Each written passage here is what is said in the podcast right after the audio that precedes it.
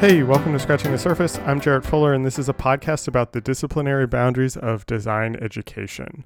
In this week's episode, I am joined by Mike Essl. Mike is the Dean and Associate Professor in the School of Art at Cooper Union here in New York.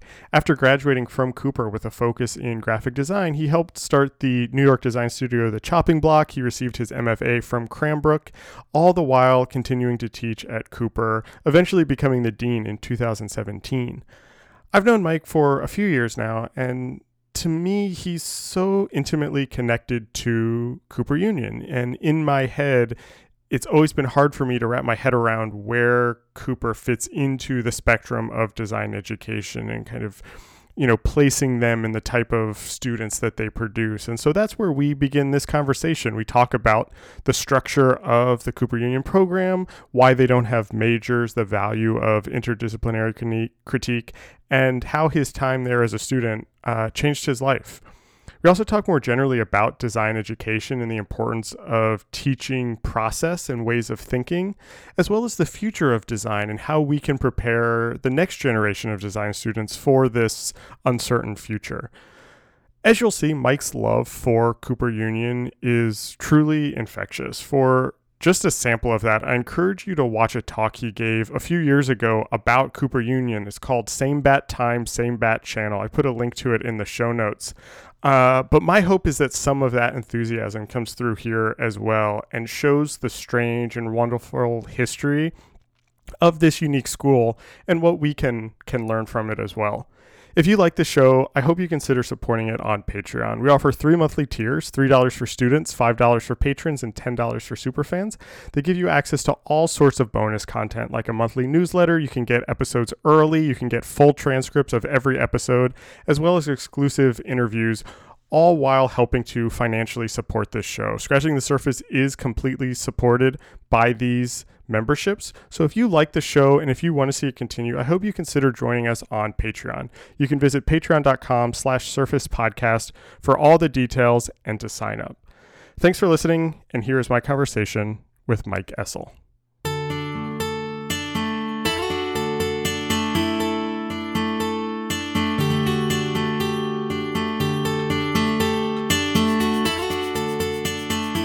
I want to start this conversation with, with possibly a big question and, and, and possibly a weird question to start. And okay, this maybe says something more about me than anything else. Um, but when I think about you, uh, you are kind of synonymous with Cooper Union to me. I mean, you've been there essentially your your whole career since since undergrad. You you do have it tattooed on your chest.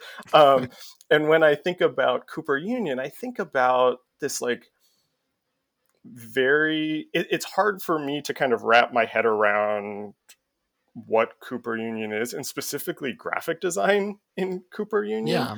It, it's easy for me to kind of like reduce it to like, you know, Pushpin Studio vibe, like that, like very New York, you know, Milton Glaser, Seymour Chwast. But it's not just that and and i i studied uh, with ellen lupton you know i know abbott i know all of these like people but it's always been hard for me to kind of define it especially in relationship to like other design schools how do you how do you think about graphic design in cooper union i guess is the question that i'm trying yeah sure it's I get this question a lot hmm. because mm. we, you know, I only graduate between like six and eight graphic designers a year and many of them go on to you know be recognized in the profession so you know if you look at the size of our graduating class and then you the people you just mentioned you know ellen and abbott and milton and seymour but then there's yeah. also you know emily oberman is at right.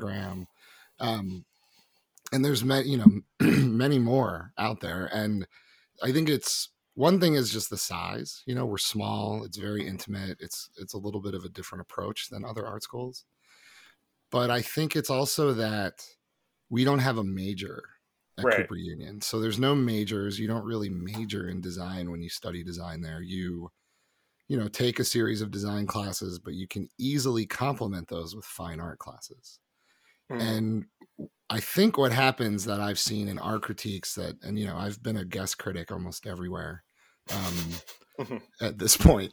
If you're in a design critique and there's somebody f- who maybe his practice is primarily rooted in, say, painting, and then they're in your design class, right? Mm-hmm. They're going to bring the critique a whole other level of nuance that might not come from a room of just graphic designers.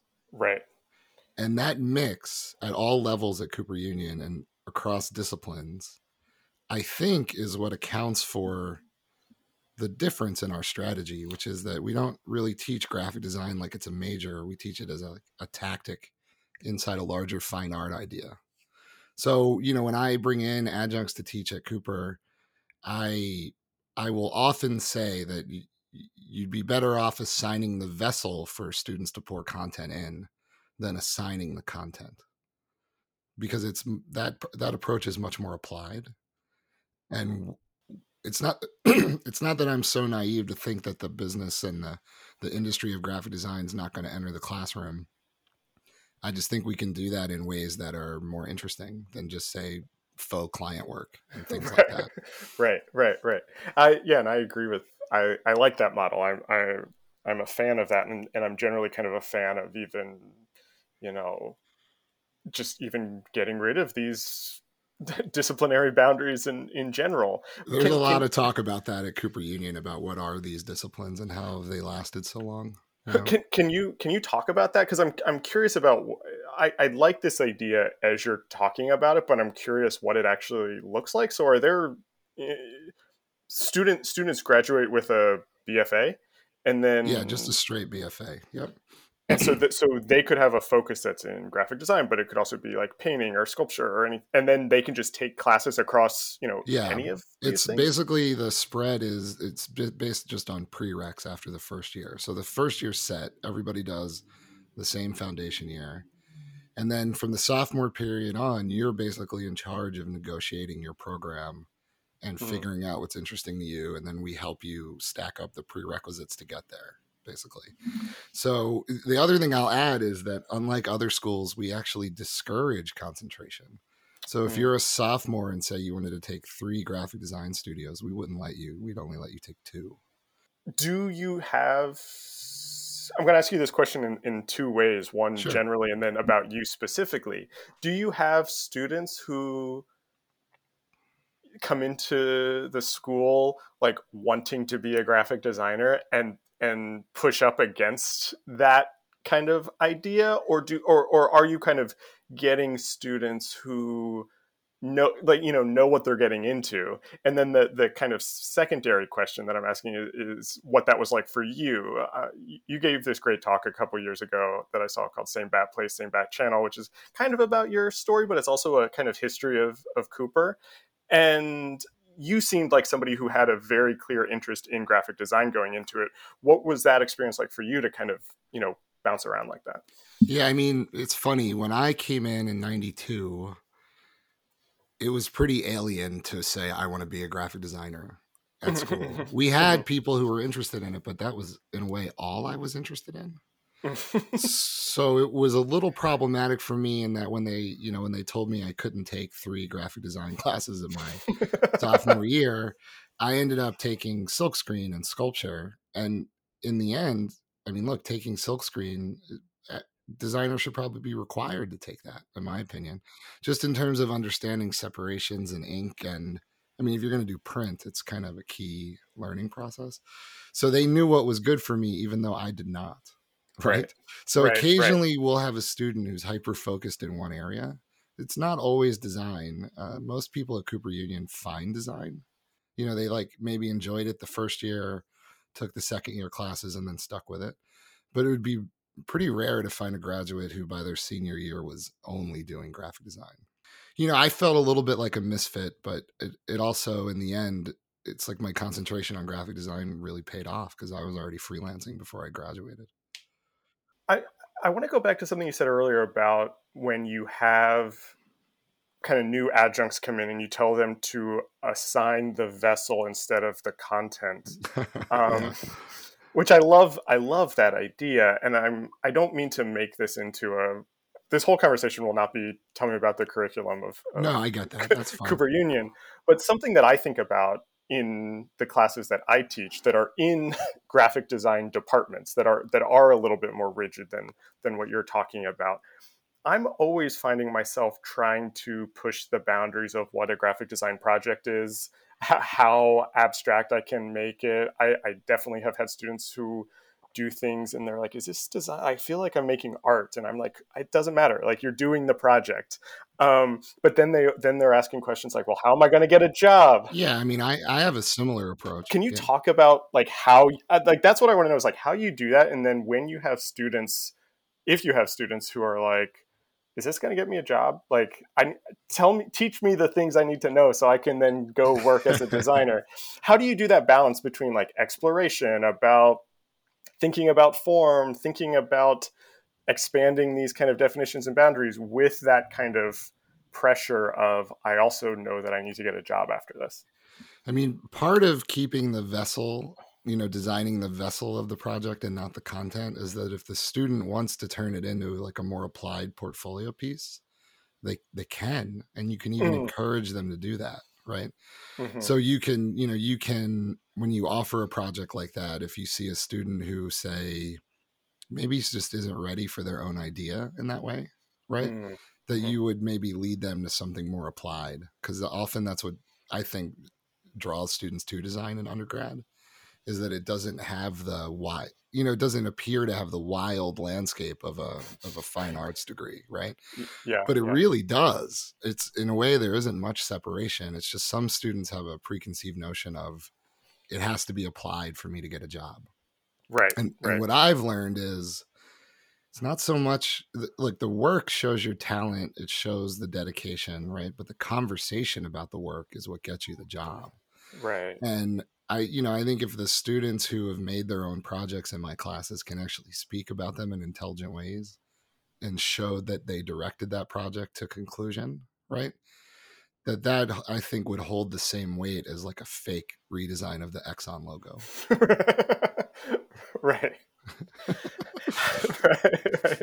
Uh, that's a project I've never given. Uh, Good. Um, nor have I ever been given that project when I was a student either. Uh, when when I a- was at when I was at Cooper, I got a project from I think it was from Barbara Glauber, which was it was an identity class, which is maybe the most applied, right? Mm-hmm. Yeah and even in that class the way she taught it was you know like identify yourself within a cultural group mm-hmm. um, research that cultural group and any sort of visual signals or visual coding do they use as to to indicate they're a member of that group right? Right right. And then create a, a system of parts to communicate about that group right Mm-hmm. So I could have turned that as I'm part of X corporation and these this is my identity, right? Or I could have done it about the weird ecosystem of all my roommates.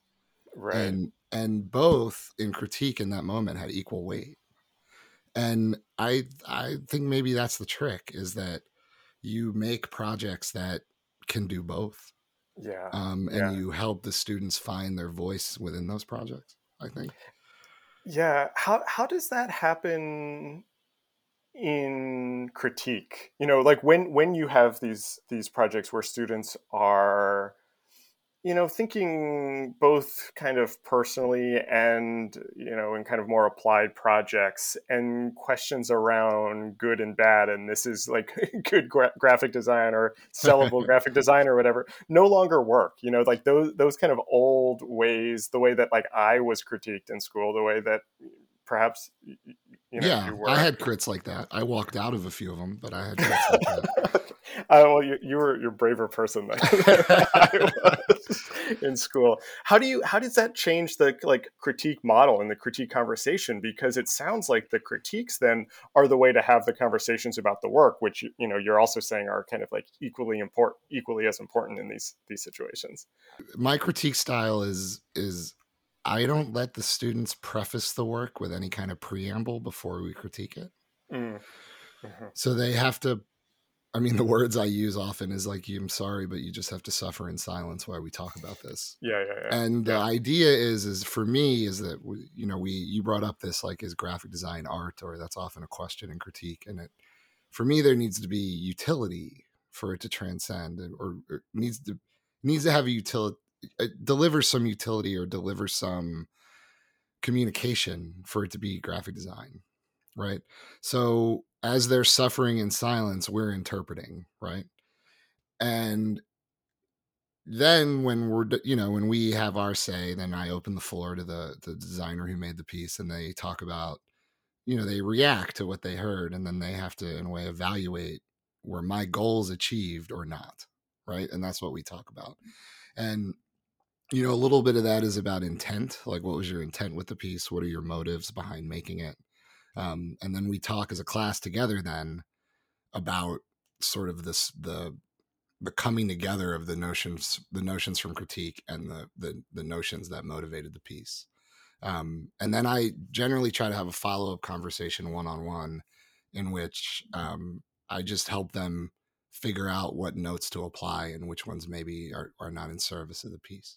This is going to be a kind of roundabout way but it's it's exactly connecting to what you're just talking about. You mentioned earlier that you while you were still in school you were you had freelance clients you were you're you know kind of starting to do design.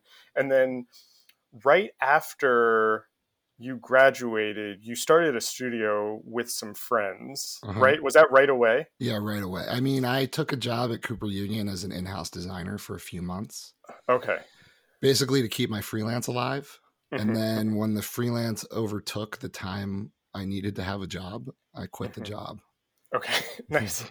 and then so so you were doing that, you know, you you you had this this kind of short job, but then you were doing this freelance work. This mm-hmm. turned into a studio. But then in like 3 or 4 years you went to Cranbrook for I an did. MFA, which I, as I was preparing for this and thinking about this this conversation, I was thinking there, there's actually some interesting similarities between Cooper and Cranbrook, in that at least for me, I think of both of them as sort of the kind of punk rock schools in in design. They're like a little bit of the outsider. You know, they do things a little bit different than everybody else. Why why did you want to go back to school? What were you? Why did you want an MFA, and why Cranbrook? Um, big questions. Um, so it's funny. So I started the chopping block with my friends right out of undergrad, and we because the internet had just sort of become a thing. You know, we're talking 1995, 1996, around that. I won't say it was easy to start a design firm, but it felt it felt easy to me. right. Right. Um, and we have this legacy at Cooper Union of you know like not only did Pushpin go out and start a studio, but you know when I was a student, IO 360 went out and started mm. a studio. Mm-hmm. And I'm still friendly with Casey Reas, who who worked there. You know, so there's yeah. there's a. I mean, Casey didn't go to Cooper, but that legacy is there. There were Cooper founding partners, and so when I graduated, I was like, well, why would I want to go work for somebody else? You know, yeah, it doesn't make yeah. any sense to me. So we started the firm, and in the beginning, it was just two of us, two Cooper grads, and then we added two more Cooper grads as partners and then we grew it to about 20 people with some interns. Mm. We had a whole floor of a building in Chelsea. It was oh, really oh, wow. kind of insane, and I'll tell you, I hated every minute of it. Um, what what did you hate about it? There's there's I love making design. I I don't so much love being beholden to my clients. Yeah. um, yeah. And also, we had a niche that was mainly entertainment sites. Mm. And although I'm skilled at delivering that kind of work, you know, like if you tell me mm-hmm, make it mm-hmm. cooler, I could figure out I'll make it cooler. It's just like this is the thing I can do. Um, so that work, it, it was it just wasn't as fulfilling as I had imagined it to be. Mm-hmm, mm-hmm. So I started thinking about my options, and you know, we were pretty successful at the time. So going to graduate school financially was probably the dumbest thing I could have done. um, but I needed a break. Like right after undergrad, all you know, we did all that work. It was very fast pace. It so the company kept going while I was at graduate school. I basically took a sabbatical. Mm, um, oh wow! I was the only grad student I knew that was getting profit sharing while they were in graduate school. Um, yeah. And the why Cranbrook question is a good one because you're right. There are similarities. And in graphic design, at least let's say in print design, there's often this idea of the big three, you know, like there's Yale, Cal Arts, and Cranbrook. Mm-hmm. Um, that's more of a legacy, I think, of the, the criticism, the writing of around yeah. design in the yeah, 90s, yeah, you know? Yeah. but those, for me, those were the only three options. So okay. I did not apply to Yale because all my professors went to Yale. Mm. And I figured I already got that somehow. You know what I mean? Like that right. that philosophy already entered into my classrooms. And so for me, it was down to Cal Arts or Cranbrook. And Uh, my first interview was at CalArts, and I loved it. All the people I met were really great. I thought the program was fantastic. And then as I sat with it a little bit, I realized every professor there that I resonated with went to Cranbrook.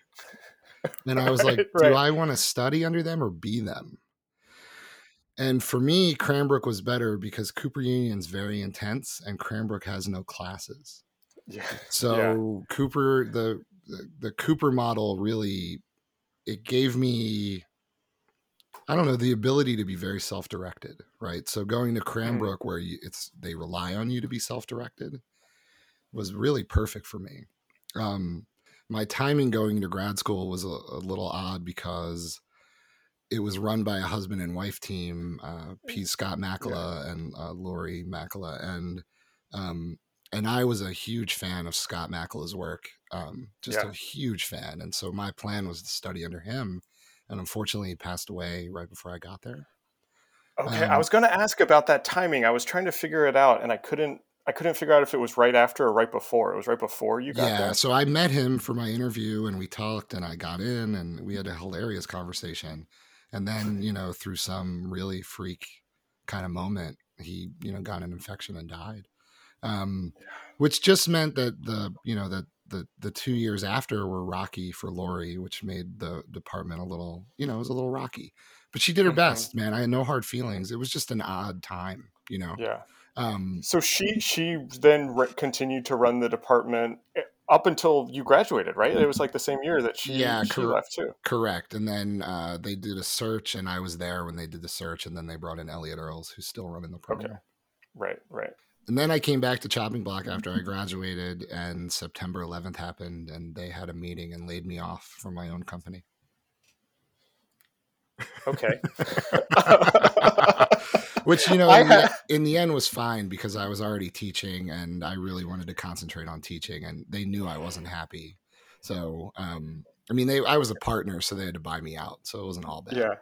Okay, I was, you know, I had a follow up question, and then you, you like now I, like, this conversation just went in a different, uh, a different direction. Because I was gonna, the question that I was gonna ask was, how do you finish Cranbrook and then go back to what you were doing like what was that like? But it sounds like that, that it was that a bad idea. That's what that was like. Um and the you, don't have to get into that. no of course not. And the legacy of my old company like the chopping block which was you know very playful energetic work mm-hmm. is now one of one of my partners has a firm called one trick pony that works out mm. of philadelphia and they do very amazing work.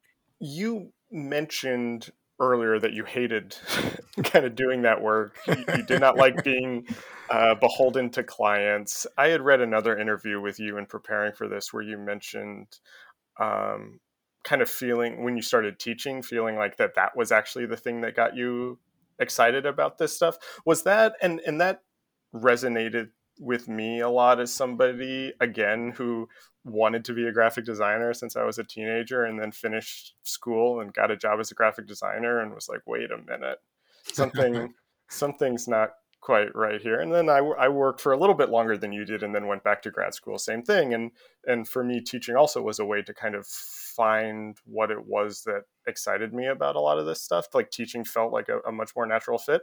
What was, what, what was it about teaching that kind of immediately caught you in a way that kind of client work didn't? I th- I think you know there's this moment where you see the student understand, right? Yeah. Where you they have this epiphany of like, oh, you know, that's that's why we space out uppercase type. You know, that's a minor example. or you know that the you know you give them these real tools, right, to go out in the world with and you know, for me, design is is like I love making images, right? I love I just love the act of making them so much that teaching that part of it, right? The yeah, the yeah. practicing part is will always be a thrill for me, always. Um, and you know, there there are ways to have a practice where you route around that kind of client work. Mm-hmm. It's harder, right? Mm-hmm. But you can do it, and that's what I've done. I mean, I do mostly book design now. For turns out for very large corporations. Um, but what I love about that is that it's slower than web design. It's a little more deliberate. The teamwork is a little more collaborative, in my opinion. Um, you know, it, it was a good switch for me that helped me with the teaching, and the and what you said is is right is that teaching every semester renewed my love for design because seeing what the students do with the tools and the and the the things we talk about and then go out in the world and have success and pay their rent you know with those Mhm, tools mhm, for me was is always more fulfilling than say you know launching a, a website for macy's. Right, right. that's all. Right. and I, I no slight on designers who are fulfilled by that work because uh, everybody's doing a different kind of thing. Yeah, but for me the you know like my teachers changed my life you know that kind of dedication i don't know where i'd be without that. And and the you know the full scholarship to cooper union really tilted me towards really wanting to help people. So it's like for me design is like if i can see that i'm helping somebody on the other side of the work then i'm i'm committed. I'll do it. Um but i never have to ask that question when i'm teaching.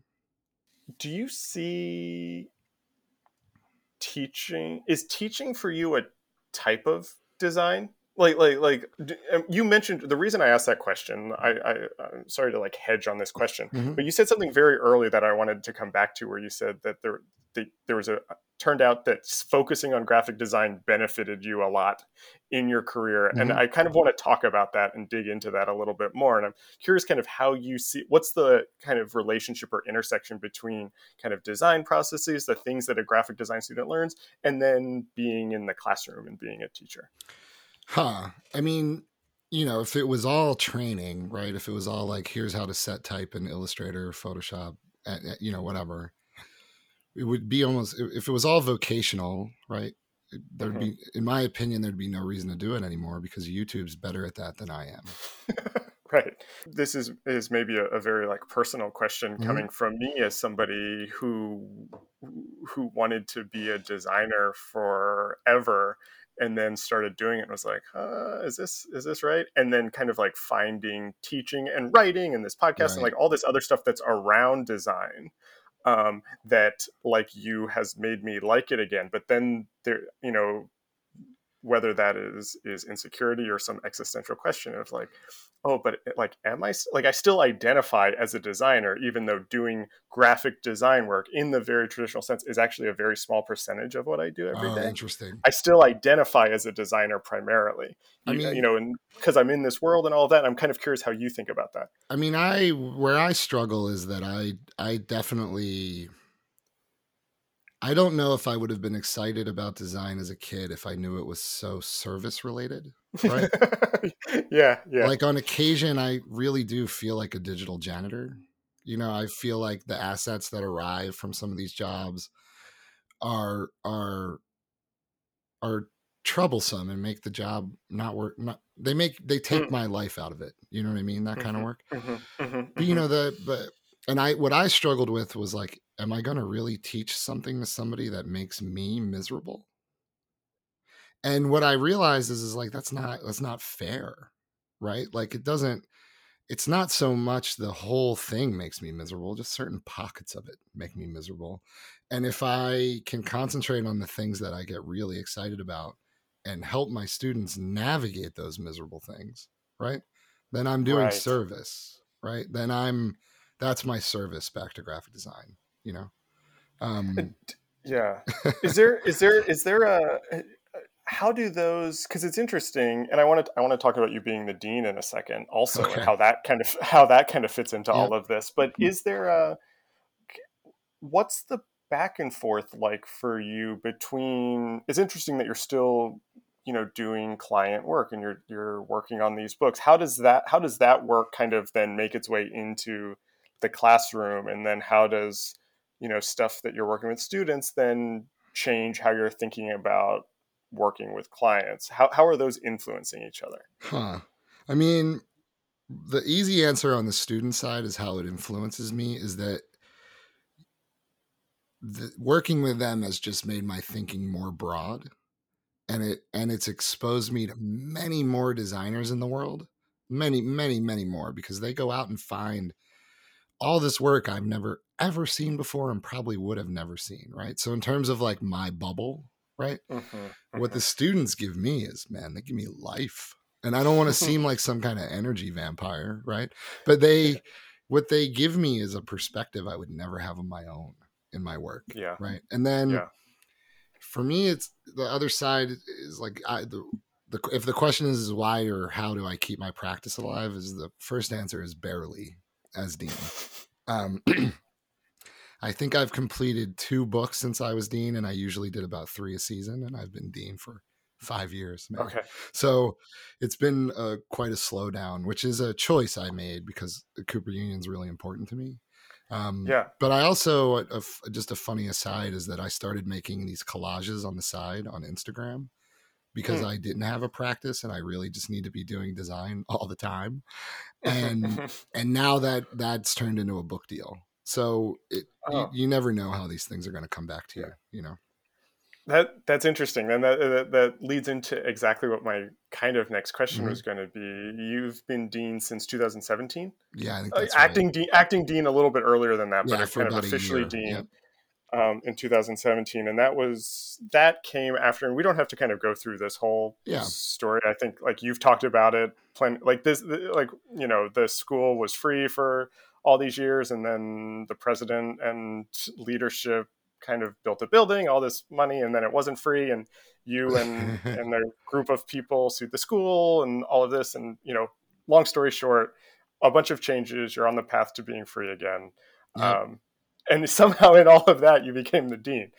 Um, is that is that a fair? I I know. yeah, I no, that's a that's that, a pretty that- good abridged version of it. I mean, look, I I the trustees and the president at the time decided for the first time in 150 years that Cooper Union should tar- charge tuition, right? Mhm. So me and some friends we sued in New York Supreme Court. The end result of that is that the that president uh, left. We brought in a new president, and now we're on our path back to free. And what happened is is I thought we were going to lose our lawsuit, so I moved to San Francisco because I didn't really want to Mm. teach Mm. anywhere but Cooper Union, really. Yeah. So um, I moved to San Francisco, worked on the lawsuit. Towards the end of the all the calls about the lawsuit, it became pretty clear to me that we were going to win. Mm. And I got a call at the time from the current dean of the art school, who I could tell was indirectly asking what was going on. And when I conveyed to her that I thought we were going to win, she sort of indirectly told me she was maybe going to step down if everything was going to be fine. And in that moment, I looked at my wife when I got off the phone and I was like, I think I'm going to be the dean. And, you know, there was disbelief there. And Yeah. what what happened is I returned to Cooper Union. I taught for one year. The dean did in fact step down because you know it was just the right time for transition. And Yeah. I, I put my hand up to be acting dean because that's the tradition at Cooper Union is a, a faculty member steps up between deans. okay. And then I ended up doing well enough that they appointed me the real dean, which is the the joke I make is going from acting to real, like I'm Pinocchio or something Um, Right. and then uh now i've i did three years and now i'm i'm about to start another three year term as dean First of all, congratulations. Thank you. Um, and it does it does seem you know as somebody who was following all of that um, kind of in real time, just just out of interest, it, it's it's been exciting to actually watch it you know go the way that it's supposed to go yeah Uh, true yep. when it so easily couldn't have. Um, but I'm I'm curious about you being the dean, especially in the context of this conversation as somebody who loves making images, you know, loves being in the classroom and, and you're still you're still kind of maintaining a practice. You've continued to teach. Um, but how does all this like admin stuff, you know, that, that comes with Dean, how does that fit into this? Do you enjoy that also? Huh. it's like i have to factor who would might be listening to this I mean, I don't, I don't mean, I don't mean it like that, but no, I, I no, guess, no, I, I guess know i'm kidding Uh, it, it's a, it's a continuation of that question of, of you, you know, how studying graphic design has, has kind of helped you. Um, you know, how do you kind of think about all of that work? it's it's it's funny like starting a design firm when i was pretty young you know and having it be successful and working with accountants and lawyers and you know having to have a cleaning staff contract and all, all these Mm. things that you know run in the background like the operations of the day-to-day firm that was really my wheelhouse i don't know i just was Mm. a, a bit of a natural at the contracts and the operations and the- Okay. so with the dean job is very similar. I mean it's it's a small school. I think my total budget is um is you know a few million dollars a year.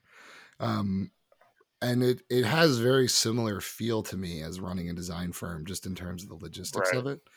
Um Right. so that part wasn't so alien to me. I mean the other part of your question was do i like it?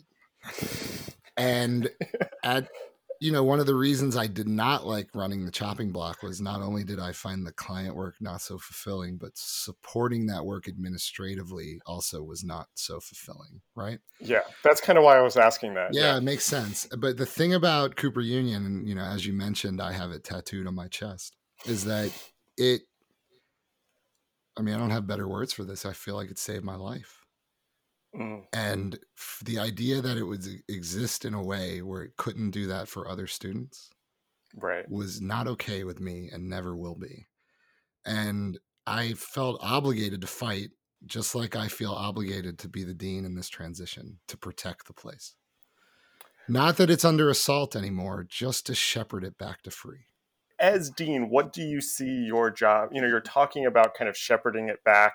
How, how how are you thinking about kind of going about doing that and protecting it and you know giving back everything that it has given to you in your role as dean? What does that actually look like? I mean, a lot of uh, a lot of it is trusting the faculty and supporting the faculty so that they can help really guide the school. I really believe the faculty of and the students have been the heart of the place. You know, So it's Mhm. my job as dean, and in terms of say the the larger vision for the fine arts program, is that it's a collaboration and a good one between me and the faculty. Um, so I, in other words, I don't have to come up with that wholesale. That would be very daunting, right? But Mhm. really, just like very systematic review of everything we do since I started to understand things like how are our policies hurting the students that, that those policies need to help right? Mm, like how can we introduce more better ideas of fairness? How can we define things like simple things like what really is an excused absence right?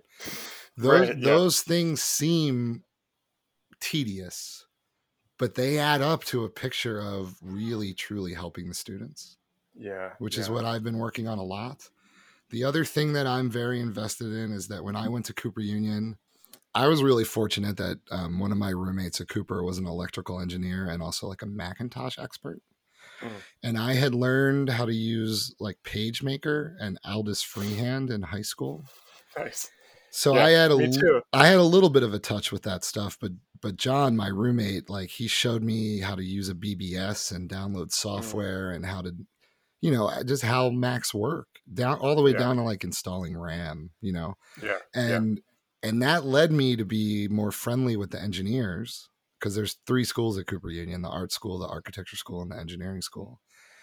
And in in sort of in that path is where I got into web design and understood how Apache and web servers worked. And you know, Mhm. Cooper was one of the first sites to like have Unix as an educational place. So there was a whole culture of web of the web there. Like I remember in class looking at Netscape 1.0 or whatever. Um, and that would have never happened if I didn't have this roommate and have this practice. So one of my goals as dean is to bring that more inside so that it doesn't happen so much on the periphery. Right. So, right. you know, we I recently worked with my staff and we got a grant of about $500,000 to introduce new technology into our curriculum, which Oh, includes nice. equipment and includes artist talks and workshops and just a way for us to move more into that space, right? Mhm. So one of my goals is to, you know, bring uh, let's call it a computation track to the art school. Because Oh, we have a we have a little bit of that now. You know, we have a mostly geared towards uh, HTML and web based programming language. Mhm. But I would I would like us to do more. You know, interact with things like laser cutters, CNC machines, virtual reality, drones. I don't know, blockchain. You know, Yeah. there's a hundred things where we're not doing that art that artists are really taking advantage of. Yeah. So that my goal is to formalize that a little bit more and also the engineering school is working on a computer science major.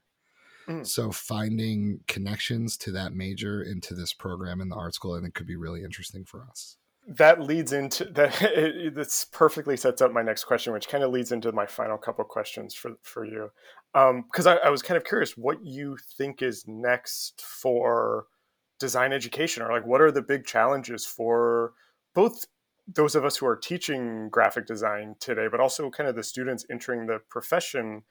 Eh, You know, it's, there's so much change happening, Right. both, both both in design specifically, but just in the world uh, that that we've kind of touched on throughout this conversation.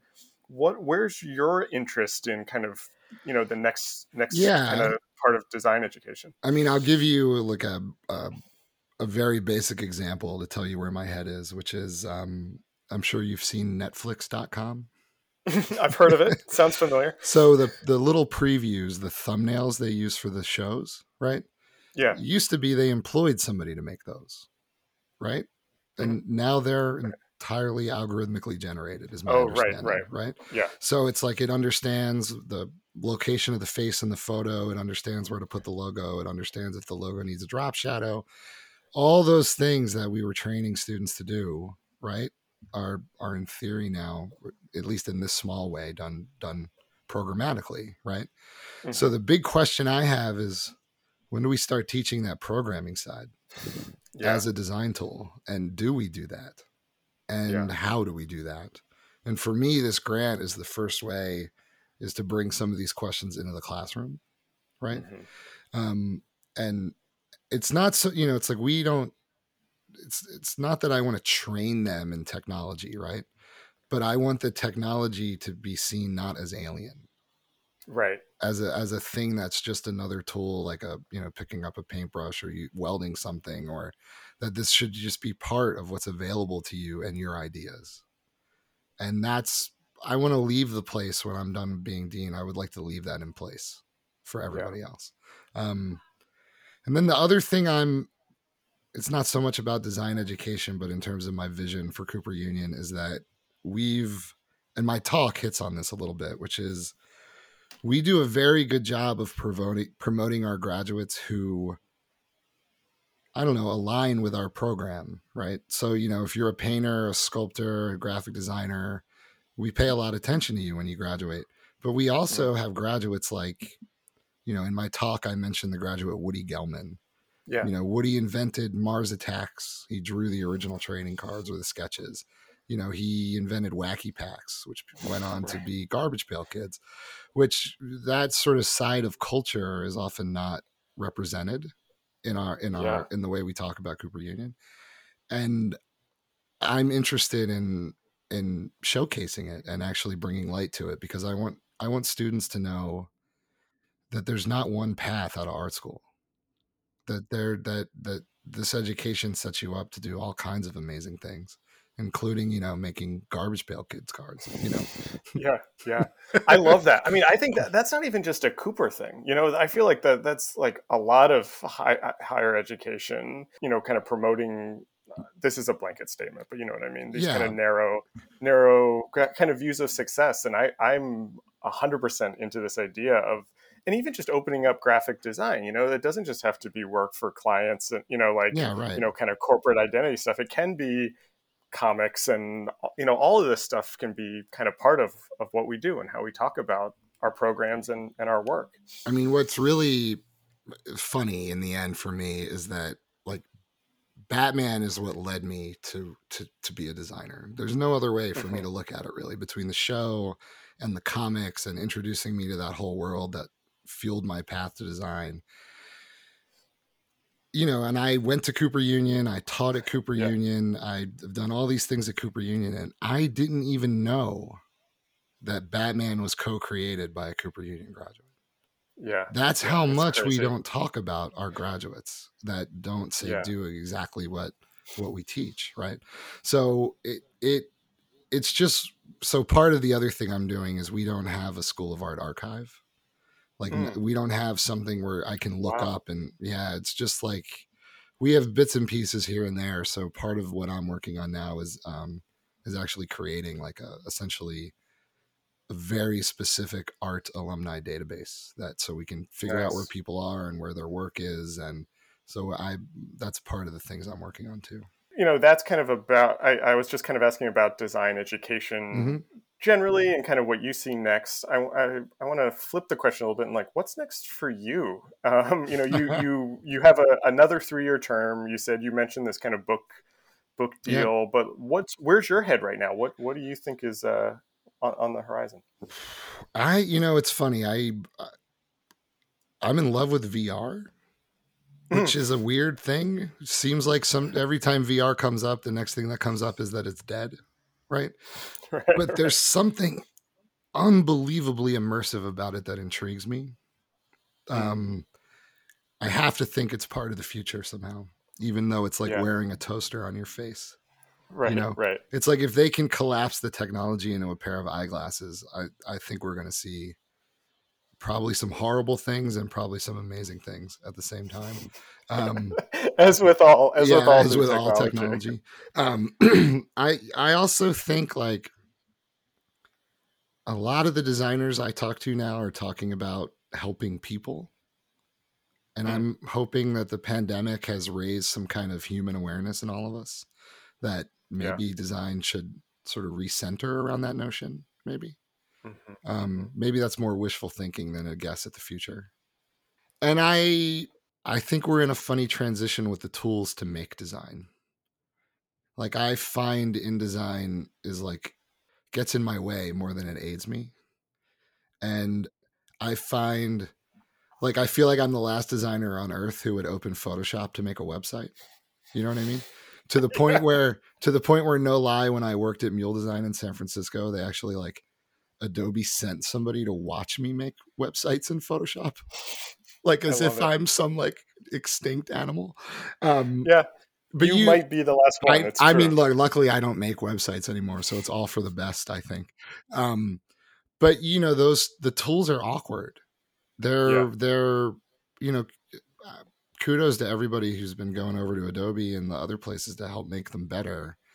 But I'm you know I'm craving something more lightweight to make books you know mm-hmm. something you know i don't i don't need indesign to also make interactive websites for instance right. you know right like when i i did some beta testing for adobe early in my career and i remember one of the arguments on the message board was they wanted to add an animation timeline to illustrator and i just said that's like adding a weed whacker on the end of a hammer like i don't it just doesn't there's something about it that doesn't uh, compute to me but you know they were trying yeah. to compete with flash at the time before yep, they had yep. it so I, yeah. I get the motivations, but it's like, I anyway, I I'm surprised that the tools are don't feel like they're almost in the same place as they were when we started. That's interesting. That's really interesting. Yeah.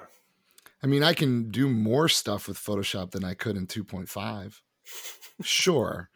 But you know, the my basic work in Photoshop, setting type, all that stuff that I used to do in Photoshop, yeah. was, was felt mostly unchanged. It's like maybe they gave yeah. me the ability to make columns thank you you know um right. but i don't I, you know i'm i'm t- a little ways i'm I, I don't know what the next thing is. Like i don't want to use photoshop in vr for instance. Yeah. But right. i don't there is going to be some moment where maybe i can make that choice.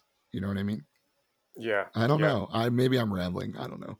I don't, um, I don't know. It's interesting. I mean, I think there's like all sorts of conversations around tools and and you know these kind of startups who are trying to make more mm-hmm. lightweight mm-hmm. things. It seems like you know some of them are, are gaining traction, but Adobe does have a hold on. I mean, this that's a whole other conversation. But I think you're right. There is there's there seems to be a change a foot. We're in a transition yeah. time. I, I mean, um, there are lightweight competitors. I mean, what's funny about my past experience is that I spent the summer of 1995 interning at Microsoft, hmm. and my main goal was designing the interface for a competitor to Photoshop, and I designed it with Photoshop on a Mac. of course that is the best. That is the best story. Yeah, uh, and that, should I've tell you everything you need to know about how advanced the tools are. You know what I mean? Because that was 1995, yeah. and the tools haven't, in my opinion, haven't changed all that much, really. Yeah, um, that's hilarious. um, anyway, I mean, before we get completely off track, I have Yeah. one more question for Sure. you, which is the last question that I that I end all these conversations. I'm curious what you're reading right now. Oh gosh. Um this is so embarrassing. Um so for it. I'm a mega fan of the comic book character the Punisher. Okay, you said you did you talked about that in your talk also. I do. And I'm I'm a diehard man. I love the guy. It's just it's it's I don't know. It helps me with my anger. Is the best way to put it. I find it so soothing to read such an angry comic. But that's actually not what I'm reading. I'm reading there's 37 books I believe in a book series called The Executioner, Okay. which was basically the inspirational fodder for The Punisher. Mm. Okay. Or you could say it was ripped off. Either way, however you want to look The- at it.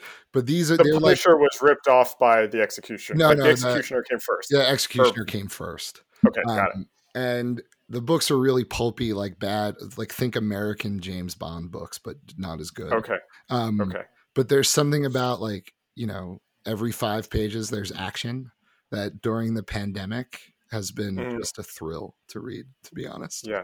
yeah. Um, Don't be embarrassed. No, no, no. And then the other thing I'm reading, I just cracked it, is there's a brand new biography about Stan Lee that I've been reading. Um, I was hoping that your answers would be comic related. I I mean like I read everything. I read all the time, but lately I read to escape. So Yeah, that's what I've been I- doing lately is escaping. yeah, I'm with you. I'm with you there. Uh, Mike, this was such a great conversation. Your your love of design and of Cooper Union is infectious. Um, and and so thank you for the the work that you're doing, and thanks for being on the show. I enjoyed this conversation so much. Oh man, thank you. I had a great time. This episode was recorded on March 5th, 2021. Our theme music is by Andy Borgasani. We're on Twitter and Instagram at Surface Podcast. You can support the show on Patreon and find previous episodes wherever you get your podcasts and at scratchingthesurface.fm. Thanks for listening.